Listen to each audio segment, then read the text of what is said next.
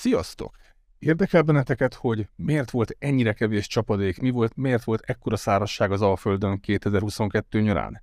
Érdekel az, hogy mit lehet ezzel kezdeni, ezzel az egész problémakörrel a következő 10-20 évben? Akkor tartsatok velünk a podcastünkön. Köszöntöm a stúdióban vendégeinket, dr. Pinke Zsoltot, az LTTTK Földrajz és Földtudományi Intézet természetföldrajzi tanszékének tudományos főmunkatársát, és Koiner Pétert, a WWF Magyarország élő folyók program szakértőjét. Szervusz, köszöntöm a nézőket, hallgatókat. Szervusz, üdvözlöm a nézőket én is. Én pedig most egy kicsit meglepő szerepben vagyok. Timár Gábor, a ELTE TTK Geofizikai és űrtudományi tanszékének vezetője, és most én leszek az, aki vendégeinkkel moderátorként, műsorvezetőként beszélgetek. Fű. Ugye? Hadd dobjam föl rögtön az első kérdést, amit a behangodót is indítottuk. Miért volt ez a, miért volt ez a brutális szárazság? Um, globális légköri folyamatok irányították ezt a jelenséget.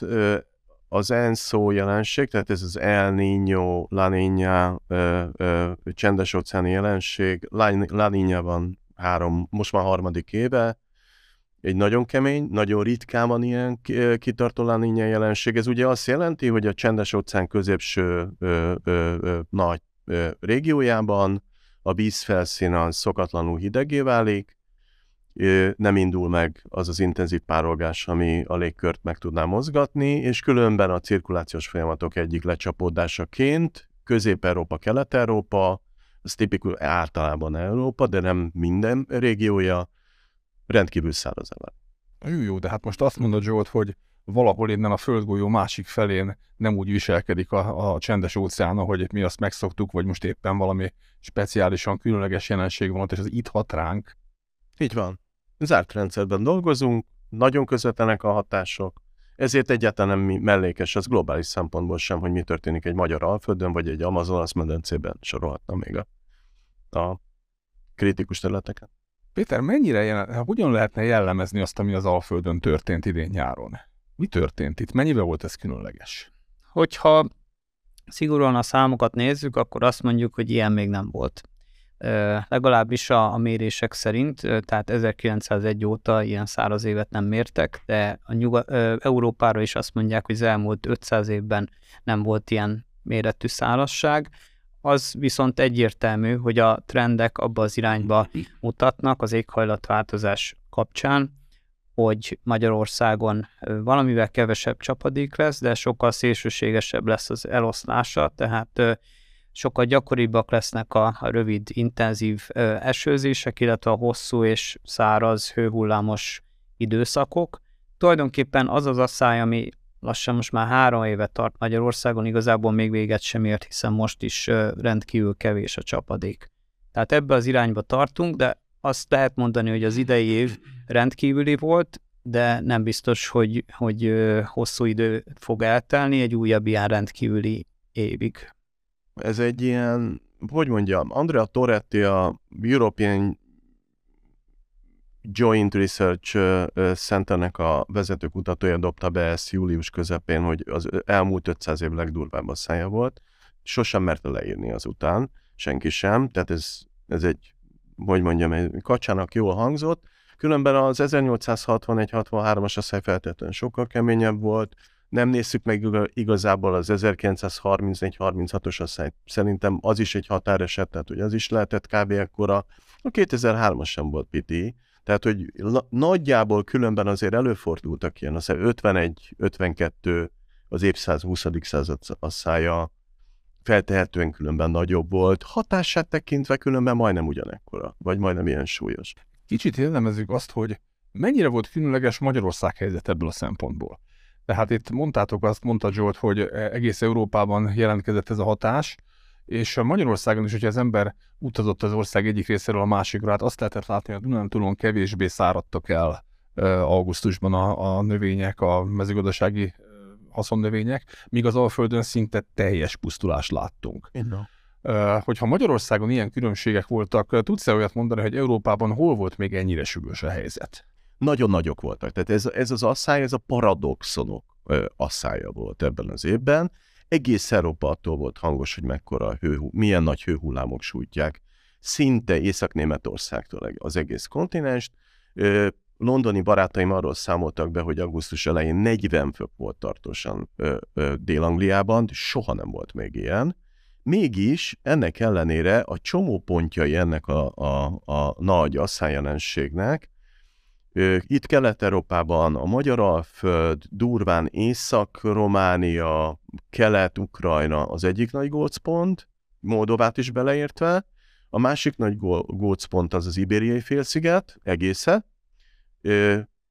és egy harmadik gócpont az Németországnak a középső részétől kezdve egészen le durván a Szajna völgyig, még talán, még talán lejjebb is Franciaországban, de ott ez nem volt ilyen kitartó.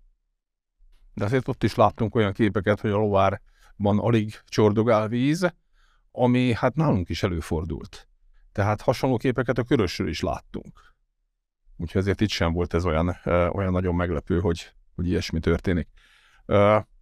Péter, mint az élő folyó program szakértőjeként kérdezlek, hogy a folyókkal kapcsolatban hosszú távon itt nálunk Magyarországon mi elrontottunk valamit? Hogy ez, hogy ez rajtunk ekkor átüt? Az kétségtelen, hogy az, amit most látunk, az a száradozási folyamat Magyarországon, az részben az éghajlatváltozásnak a következménye, részben pedig az emberi beavatkozásoknak a következménye. Ugye talán ismerős sokaknak a, az úgynevezett pocsolya térkép, ami a folyószabályozások előtti Magyarországot ábrázolta, mivel itt nem tudjuk kivetíteni, úgyhogy elmesélem. Tehát az Alföldnek igen jelentős része olyan terület volt, ahova rendszeresen vagy időszakosan ki tudott lépni a, a folyó, de Magyarország folyói mentén szintén előfordultak hasonló területek, a folyószabályozásokkal gyakorlatilag a területnyerés érdekében ezeket a vízjárta területeket igen csak visszaszorítottuk, tehát lényegében egy százalékára csökkentek a, a, azok a területek, amelyeket a, a folyó rendszeresen meg tud látogatni. A korábbihoz képest hasonló ö, nagyságrendű volt a, a vizes élőhelyeknek a, a visszaszorulása is, ezekre a területekre, amiket ilyen formában az ember elhódított a természettől, a mezőgazdaság lépett be, jellemzően szántóterületek, illetve hát az urbánus területek infrastruktúra terjeszkedett, és gyakorlatilag ennek a folyamatnak a hatására aztán ugye következett a, a belvízelvezetés is. Lényegében mostanra kialakult egy olyan vízelvezető vízrendezés Magyarországon, aminek hosszú távon olyan hatásai vannak, hogy gyakorlatilag szárítjuk ki a, a Kárpát-medencét, és ez a hatás igen jelentős mértékben rátesz az éghajlatváltozás miatti szélső, szélsőségesedési tendenciákra. Zsolt, neked dobnám a következő labdát, hogy kicsit számszerűsítsünk. Mert az, amit Péter elmond, az az, hogy amikor sok víz érkezik, vagy érkezett le a vízgyűjtő területről, és a Tiszáról beszélünk, tehát a Kárpátokról van szó. Mikor jön le sok víz a Kárpátokból, vagy mikor jött le, akkor, amikor elolvadt a hó. Amikor még igazán sok hó volt. Most olyan nagyon sok hó ezekben az években nincsen. Mennyi, mennyi víz jött le ott, és mit csináltunk ezzel? Mondjuk beszéljünk Balaton egységekben, azt mindenki érti ezt a, ezt a két milliárd köbkilométert. Bocs, különben az előző kérdésedhez meg a válaszomhoz egy aprócska kiegészítés. Még azért ne felejtsük el, hogy a Póvölgyben, tehát Észak-Olaszországban mm-hmm. nagyon brutális volt a vízfél. És az a száj. A kérdésedre, a mostani kérdésedre válaszolva, hát becslések vannak erre, Ugye azért hó most is van a Kárpátokban, tehát tud leérkezni, és annyi kiegészítés még, hogy van egy ilyen éven belüli fő, csapadék fő maximum, ez így a május ö, körüli időszak, ugye az a nyugati szelek révén mindegy, ez bonyolult elmondani, de az biztos, hogy ez, a, ez, a, ez az áradásos időszak, tehát amikor a, a folyók kiléptek a medrükből, ez valamikor elkezd, elkezdődhetett olyan január-február környéke, attól függ, hogy hogy dugultak be jegekkel a folyók, hogy nem, stb. És ez kitolódhatott egészen június végéig. Minden esetre a fő, tehát a, a, a, a domináns periódus, ez valóban ez a március-május közötti időszak volt, a klasszikus olvadási periódus. És mennyi víz folyt le akkor a Kárpátokból? Három-öt Balaton. Három-öt Balaton. És ennek a három-öt Balatonnak, ezt mondja Péter, ezt mondott Péter, hogy A 3-5 Balatonnak azt mondtuk, hogy te most nem maradj itt, mert akkor árvizet csinálsz nekünk, hanem minél gyorsabban tűnjél el, de csinálj nekünk bajt, és ezzel csináltuk a bajt. Ugye itt a probléma lényegéhez hozzátartozik az is, hogy Magyarország jellemzően csapadékhiányos, tehát a, az evapotranspiráció a területeinknek a... De csúnya szó, ezt már magyarabb? Igen, tehát hogy, hát párolgás, nagyon lebrít pár... párolgás, tehát a, a párolgás az általában na, nagyobb, tehát a potenciális párolgás az nagyobb tud lenni, mint az ideérkező csapadékhiány. Tehát a, ö, átlagosan az ország egészét nézzük, az Alföldre meg ez különösen igaz, és gyakorlatilag ezt a csapadék hiányt, amit el tudna párologtatni a táj, azt pótolta a hegyekből ideérkező többletvízmennyiség, amit az árterekkel a folyó szét tudott teríteni, és gyakorlatilag ettől a lehetőségtől vágtuk el magunkat a folyószabályozással. Igen, tehát itt lenne ez a többletvíz, vagy itt kéne lenni, hogy elpárolgtassa a táj, hogy ezzel olyannak tartsa fönn magát, ahol élhető hosszabb távon is a környezet, ahol van helyi csapadék, és azt mondtuk, hogy te most tűnjél el innen, mert sok vagy nekünk. Igen, de ezzel kapcsolatosan azért árnyalnám a képet. Tehát ne felejtsük el, hogy a klímarendszer az egy folyamatosan változó, szinte egy fluid, ö, ö, ö, összetett valami, és e, a folyószabályozások megkezdésének az időpontjára, hogyha ránézünk 1846, ez a kisségkorszaknak a, az utolsó fázisa. A kisségkorszakban úgy alacsonyabbak a, az átlaghőmérsékletek, vannak olyan kifejezések, hogy, hogy alpesi nyarak vannak. Ugye? Tehát nincsenek nagy hőségek, bizonyos ciklusaiban, és bizonyos ciklusaiban ez azt jelenti, hogy az a alföldre kiboruló víz, ez nem tud elpárologni, adott esetben nagy területeken éveken keresztül tartósan már-már lehetetlenné teszi a közlekedést, tehát kényelmetlenséget okoz, és egy ilyen periódusban indul el, egy ilyen nagyon csapadékos, egy hűvös periódusban indul el a Széchenyek, Széchenyék által elindított tisztaszabályozás. És jól lehet látni, nem akarom nagyon hosszúra fűzni, hogy az asszályos periódusokban 1860-as évek lelassul, nagy társadalmi vita van arról, hogy egyáltalán érdemesebb folytatni, mert agyonvágja az alföldet az asszály, de a 70-es években újrainduló nagy csapadékos periódus, ami különben elsöpri Szegedet is, felgyorsítja újra ezt a, ezt a folyamatot. Igen, ez egy nagyon fontos dolog, amit most mind a ketten mondtok, ezt én úgy fordítanám akkor le, hogy Valójában a vízszabályozások, a vízrendezések, folyószabályozások az akkori klímához képest, és hozzáteszem az akkori gazdasági elképzelésekhez és szándékokhoz képest egy teljesen adekvát választottak. Más kérdés, hogy időközben megváltozott alatta a klíma is, meg az is, hogy mit akarunk kezdeni a, a folyóval, a Tiszával és a környékével. És azt is tegyük hozzá, hogy gyakorlatilag az, amit a pocsolya térkép ábrázol, tehát a folyó az úgynevezett vadvízországot, amire Zsolt is utalt, hogy, hogy óriási kiterjedésű vízterületek is lehettek, ahol akár évekig ott maradt a, víz, az már egy elrontott állapot. Tehát ezt megelőzte több száz évnyi erdőírtás, háborúskodás, ami gyakorlatilag a tájjal együttműködő gazdálkodási rendszereket ö, ellehetetlenítette, tehát valamiféle választ csak ugyan kellett erre találni, és igen, ahogy mondod, ott volt a modernizációs igény is, hogy több gabonára volt szükség, illetve egy, egy ilyen városiasodó életforma indul meg, vagyis hát a, az elkezd dominánsabbá válni. Tehát egyfajta válasz volt a fölmerült igényekre, meg a kialakult körülményekre, de ugyanakkor azt is látni kell, hogy azóta eltelt több mint 150 év, és a körülmények, tehát az éghajlati körülmények megváltoztak, és igaz, igazság szerint azt már látjuk, hogy a fennmaradásunkhoz egy másfajta vízgazdálkodási, tájhasználati paradigmára lenne szükség. No, hát akkor itt a podcast felénél térjünk át erre a témára. Oké, okay. ez történt akkor. Oké, most látjuk, hogy eltelt a 150 év, a klíma olyan, amilyen, jönnek ezek az asszályok, amelyekre azt mondjuk, hogy hát olyan meglepő, olyan, olyan ilyen nem volt még, de hát persze láttuk, hogy, hogy volt már, de inkább azt mondom, hogy valószínűleg gyakoribbá válnak.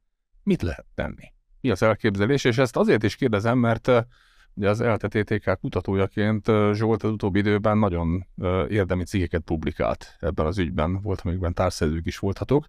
Akkor egy kicsit most ebbe az irányba is annyira kicsit, hanem nagyon ebbe az irányba elfordulva, mit lehet te tenni? Mi itt a fő elképzelés? Nagyon köszönöm a labdát, Gábor, de még megint vissza kell ugranom az előző kérdésre egy kicsit. Tehát, hogy sajnos én ott elcsíptem egy ilyen, egy ilyen jelzőt, ezt az adekvát választottak rá. Tehát az kétségtelen, hogy volt egy, vá, egy válaszadási kényszerben volt a társadalom.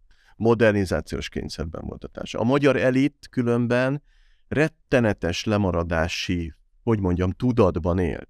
Egy nagyon komoly nyomás volt rajta, belső nyomás is, hogy valamit csinálni kéne, utol kéne érni a világot, ami elrohan mellettünk.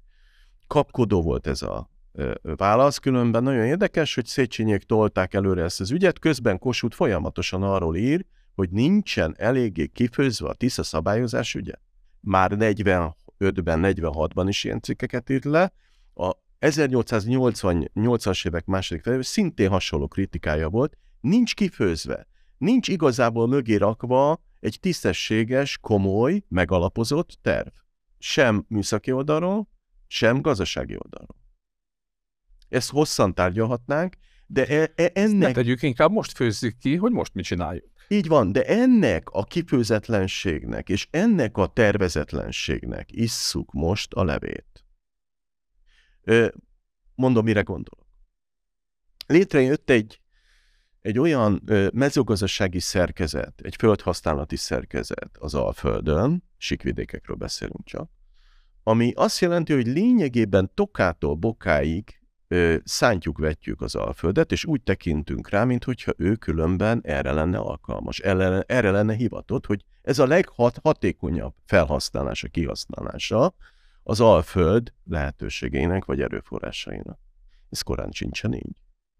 Ö, tehát az a, az a, az a ö, ö, elsősorban szemter, szemtermelésre, gabonatermelésre fókuszáló mezőgazdasági agrárszerkezet, ez egy kifejezetten fejletlen országokra jellemző, alacsony hatékonyságú rendszer, az áringadozásoknak, a környezeti klimatikus kihívásoknak leginkább kitett termelési struktúra.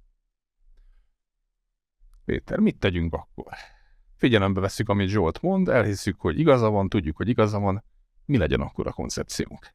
A kérdésre szektoriális válasz nem adható. Tehát ugye sokat beszéltünk most a, a vízgazdálkodásról, valamennyit a, a területhasználatról, de igazság szerint a, a megoldáshoz komplexen kell gondolkodnunk. Tehát egy olyan, elsősorban a területhasználatban kell végrehajtani egy olyan változtatást, ami helyet ad a, a víznek a tájban. Tehát ne felejtsük el azt, hogy amikor vízelvezető vízrendezésről beszélünk, akkor ez főként azért történik, mert úgymond erre van igény. Tehát... Hadd fogalmazzuk ezt meg sokkal élesebben és érthetőbben. Te akkor most azt mondod, hogy a területhasználati változás az azt jelenti, hogy ahol eddig búzát, kukoricát termelünk, vagy legalább ezek egy részén, ott valami egészen más kell csinálnunk, jól értem? Arra a vízre, ami többletként ide érkezik a folyóinkkal, az arra szükségünk van. Ez, a, ez az alaptézis, mert az látszik, hogy egyre szélsőségesebbé válik a klíma, tehát ahogy erre utaltunk is, valamivel kevesebb csapadékot kapunk, de azt egyre rövidebb idő alatt, tehát ezt valamilyen formában be kell tároznunk. Erre a medertározás nagyságrendileg nem elegendő, tehát területet kell nyernünk, és főként olyan területeken, ahol a folyó vize kivezethető az ártéri területekre, tehát egy bizonyos részét az Alföldnek vissza kell adni a víznek, ilyen víztározási célokra, és egy olyan gazdálkodási mintázatot kell kialakítani, ami a víz jelenlétével együtt tud élni, miközben biztosítja a helyi közösségeknek a megélhetését is. Akkor most Zsoltnak dobom labdát, megint számszerűsítsünk. Tehát amit Péter mond, az az, hogy egy részéről a mezőgazdasági területeinknek, amit az utóbbi 150 évben elnyertünk idézőjelben a természettől, és most már megbánjuk, mert látjuk, hogy baj van belőle, hogy elszáradunk, és emiatt az egész lassan oda kerül, hogy néhány évente csődbe megy, hogy mekkora részt kell visszaadnunk a természetnek, hogyan tudjuk kiválasztani, hogy melyik részeket adjuk vissza. Én olvastam erről a munkátokat, és igen érdekes dolgok vannak benne, osszuk ezt meg a hallgatósággal. Kedvesek a dicsérő szavait, sőt, inspirálóak, köszönöm szépen, hájjal kenegeted a szívemet.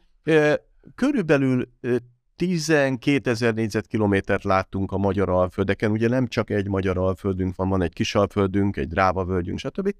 12 ezer négyzetkilométert látunk, ami egyrészt vagy természeti védettség alatt áll, és nagyon erősen belvízveszélyeztetett. Slusz, vagy nem áll természeti védettség alatt, de nagyon erősen belvízzel veszélyeztetett, viszont nagyon alacsony a, a, a, az agrár ökológiai potenciál, tehát szántóföldi művelésre nem alkalmas, nagyon alacsony például az aranykorona értéke. Ezt igen, lehet, hogy ezt nem mindenki tudja. Akkor, amikor a kataszteri felméréseket elkészítették, akkor a szántóföldek mellé oda került egy ilyen aranykorona érték nevű számszerűsíthető valami, ami minél kisebb, annál kevesebb az értéke, mint mezőgazdasági termőföld annak a területnek. Az produkciós potenciál. Produkciós potenciál. Tehát azon, Igen. ahol nagy területű 20 koronás föld, az már nagyon jónak számított. Tehát akkor azt mondod, hogy kell húzni valahogy egy határt, 10 korona, 12 korona, ezt most nem tudom megmondani, Igen. és akkor ami azt nem éri el, ott kell megfontolni azt, hogy esetleg érdemesebb visszaadni a víznek? Igen, az aranykoronát ezt csak példaként vetettem fel, meghaladta a kor, már nem aktuális, mm-hmm. stb. Tehát fejlett talaj fizikai, talajkémiai vizsgálatokkal bizonyította a Talajkutató Intézet azt, hogy vagy vizsgálja, vagy klasszifikálja, osztályozza azt, hogy mely talajok azok, amik különben alkalmasak szántóföldi művelésre, vagy melyek azok, amik kevéssé. A kevéssére és a, a, az egyáltalán nemre mondjuk azt, hogy ott kellene valami vizet visszatartani a mélyebben fekvő területekre, és ezeknek különben hirtelen, hogy mondjam, olyan tragikusan fordulunk e felé, hogy milyen nagy területeken kellene a szántóföldi művelést visszadni, kisebbik részén folyik csak szántóföldi művelés, és ahol különben névlegesen folyik is, nagy részükön valójában már csak a föld alapú támogatások tartják életben. Tehát a valóság az, hogy ezeknek egy részét még csak nem is művelik. Tehát tényszerűen egy töredéke az, ahol különösebb áldozatot kellene hozni, vagy lenne érdemes áldozat. A, a számokat azért fordítsuk le úgy, hogy érthetőek legyenek. Azt mondod, hogy 12 ezer négyzetkilométer körülbelül beszélünk. Igen. Tehát, hogy világos legyen, egy átlagos magyarországi megye teljes terület az kb. 5000 négyzetkilométer. Tehát most, amit említesz, ez kb. két és fél megye, de ez nem csak az magyar alföld, tehát nem csak a Tiszai alföld, hanem ez kiterjed a Drávai síkságra, a Kisalföldre is, tehát ennek körülbelül a bő fele lenne az, amelyik a hát egy tiszai, a tiszai alföldet érintené. Tehát ismétlem, akkor az a megoldási javaslatotok, hogy ezeket a mezőgazdasági művelésbe most egyébként is csak névleg, vagy egyáltalán nem szereplő területeket, ezeket használjuk föl arra, hogy ezt a többletvizet ide lehessen vezetni. Itt ez a párologtatás legalább az Alföld egy részén megvalósuljon, és ettől azt reméljük, hogy az Alföld regionális klímája javul annyit, hogy ezek a problémák, ezek valamilyen szinten kezelhetők. Ettől azt reméljük, hogy ennek a víznek egy jelentős része beleszivárog a talajba, szana szétáramlik a talajban, megemeli az e- egész talajvízszinteket regionális átlagban, és a jó termőképességű talajok alatt megjelenik egy olyan plusz védelem, ami az ilyen nagy hőhullámokban életbevágóan fontosságú. Konkrétan a mostani kutatócsoportunk fő célja az, hogy ezt kalkuláljuk ki. Hogyha valahol visszatartunk vizet, akkor annak milyenek a peremi hatásai, és hogyha például veszünk egy ilyen évet, mint a 2022-es, mennyivel több termés maradhatott volna ott a gazdáknak a földjén? Ugye a nullához képest.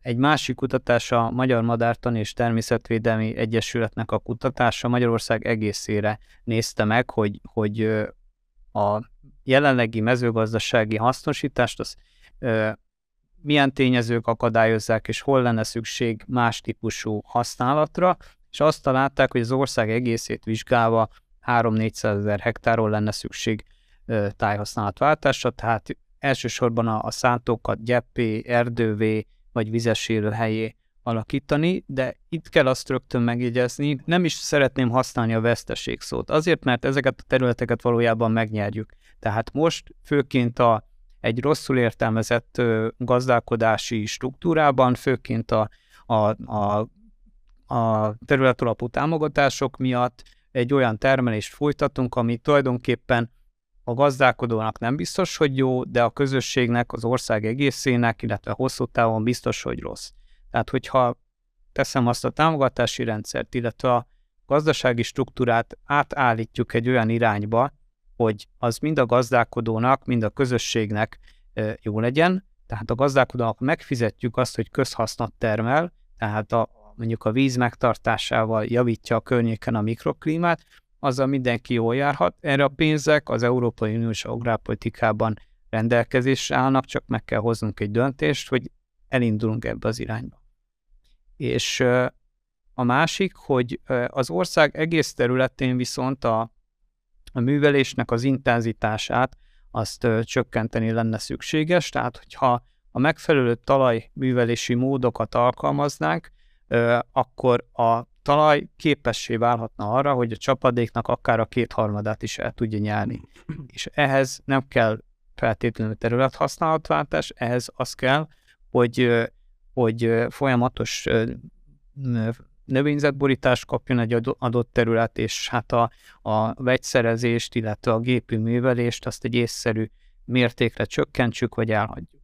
Tehát gyakorlatilag a talaj Magyarország legnagyobb víztározója, nem csak a folyók mentén, hanem mindenhol, tehát egy, egy észszerű mezőgazdasági műveléssel ezt a víztározót, ezt tudnánk használni.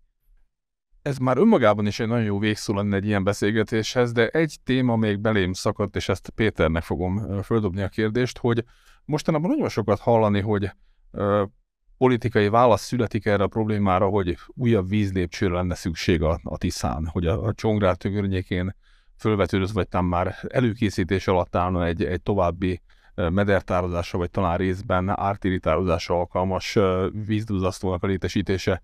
Miről a véleményetek beleillik ez ebbe a koncepcióba? Megoldás lenne ez? Az elmúlt, illetve egész pontosan 80-as évek és a 2010 között a, a rendelkezésre álló adatok szerint a folyóinkon beérkező vízmennyiség drasztikusan csökkent. Csökkennek a talajvizeink, és ilyen formában a rendelkezésre álló vízmennyiség is csökken, plusz a folyók kiegyenesítése miatt a medermélyülés is nagyon intenzív, tehát magyarul megy, le, megy lefelé az elérhető vízmennyiség is, tehát nem lehet azt mondani, hogy ugyanazokkal a körülményekkel dolgozhatnánk, mint mondjuk a folyószabályozásokat megelőzően. Ezekre a problémákra valamilyen formában választ kell adni, tehát a csökkenő vízkészletekre, illetve a mélyülő medrekre.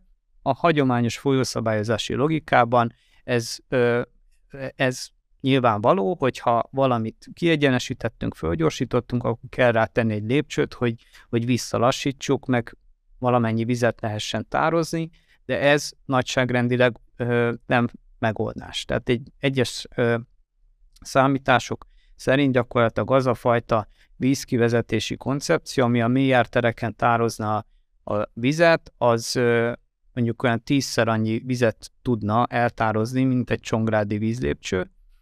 Ilyen formában tehát ne, nem feltétlenül jelent megoldást a jelenlegi problémára, és hogyha a területhasználatváltás kérdését megkerüljük, tehát amiről itt idáig beszéltünk, hogy helyet kell biztosítani a tájnak a, a, a tájban a víznek, akkor gyakorlatilag a, a problémát is megkerültük, és mire megépül a vízlépcső, addigra ki fog derülni, hogy minden pénzünket elköltöttük, de megoldást nem találtunk. Azt hadd dobjam akkor neked a kérdést, mert uh, én, én, igen, igen, igen, igen, igen. Tehát uh, Mondod, hogy kiegyenesítettük a folyót. Hát én meg valamikor ebből írtam a, a doktori dolgozatomat, és uh, akkor azért az is felvetődött, hogy pontosan vízmegtartási céllal, hát lehet, hogy lenne értelme, különösen abban a helyzetben, amikor a hajózás a Tiszán abszolút nem jellemző. Amikor meggyőződtünk arról, hogy a vizek gyors levezetése ellenjavalt akkor ezeknek a kanyargós mederhelyzeteknek a visszaállítása önmagában lehetne egy eszköz arra, hogy a, hogy a tájban minél több vizet megtartsunk. De ami még itt felvetődhet egy ilyen vízlépcsőépítés mellett, az az, hogy többlet vízszintet adok, gyakorlatilag szimulálok egy nagy vizet akkor, amikor nagyon-nagyon ritka a nagy víz, Igen. Még akkor is, hogyha visszaállítom a kanyargós folyót. És abban, abban viszont teljesen igazat adok neked, hogy probléma az, amikor azt gondoljuk, mert erre hajlamosak vagyunk, hogy most építünk egy vízlépcsőt, akkor azzal megoldottuk a problémát. Azzal választattunk arra, hogy kiszárad az alföld, hiszen itt van egy tározótó, ott van benne a víz, tessék, vigyétek. De hát hogy vigyék? Tehát igazából a fő kockázatot én abban látom, hogy miközben ennek a tájba visszavinni a vizet koncepciónak egy lehetséges eszköze egy ilyen vízlépcső, kicsit tartogató, hogy az apró munkát, ami a lényeg. Tehát ennek a tájhasználat váltásnak a helyben, az egyes faluban lejátszandó részei, hogy most kinek a földjére vezessünk vizet. Ki az, akinek hét koronás földje van és nem termel semmit, és akkor most megkérjük arra, hogy éppen a közösség számára ezt adja át, úgyhogy majd ő ö, vizet enged a, erre a nem túl jó szántójára, hogy ezt lejátszuk.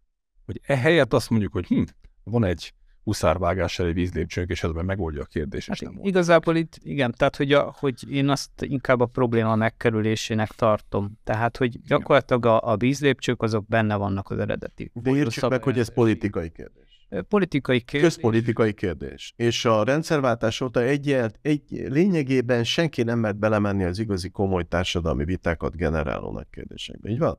Ezért van az, hogy a nagy rendszereink azok rohadnak szét. Tehát itt is arról van szó, nagyon sok konfliktus generálódna egy ilyen kérdés felvetése és végig zongorazása mellett, ezért ezt senki nem vállalja fel. Sokkal egyszerűbb egy ilyen technicizált választ adni, aminek különben a kifutása mondjuk végig semmi más, mint hogy azt mondjuk, hogy öntözni fogunk belőle nem tudom én hány hektár. Hát ez Már lényegében... feltétlenül, hogyha megoldottuk hozzá az öntözés lehetőségét. Na de itt jön a válasz. Meg- meg- Nézzük meg a 2022-es évet. Volt két vízlépcsőnk a Tiszán. Milyen hatása volt a termésátlagokra izének, ö, ö, ennek a két vízlépcsőnek? Konvergál a nullához, igaz? Ha építünk két másik vízlépcsőt még, ugye a vízügynek ez a javaslata, a nulla szor kettő, az általában mennyit eredményez? Na, ott fogunk tartani tíz év múlva, amikor el, el, ö, ö, szortunk erre a projekt egy olyan 1000, 1200 milliárd forintot mai árakon, és akkor tényleg azt történik, amit Péter is mondott, hogy 10 év múlva, amikor sokkal súlyosabb, 12 év múlva sokkal súlyosabb helyzetben vagyunk, nézzünk ki a fénybe, hogy a forrásainkat megint eltapsoltuk. És szárazság az van. Akkor lassan itt az ideje, hogy összefoglaljuk, amit mondani akarunk, tehát hogy legyen meg az üzenet, amit aki idáig kitartott mellettünk, az jó érzéssel eltehet a fejébe és elmondhat másoknak. Tehát jól értem, akkor azt akarjuk itt csinálni, hogy az Alföld egy részét föladjuk a hagyományos mezőgazdasági művelés alól, jellemzően azt a részét, ahol ez amúgy is alacsony hatékonysággal történik, és itt kívánjuk megvalósítani legalább egy részét a régi nagyvizes térkép által jellemzett víztározásnak.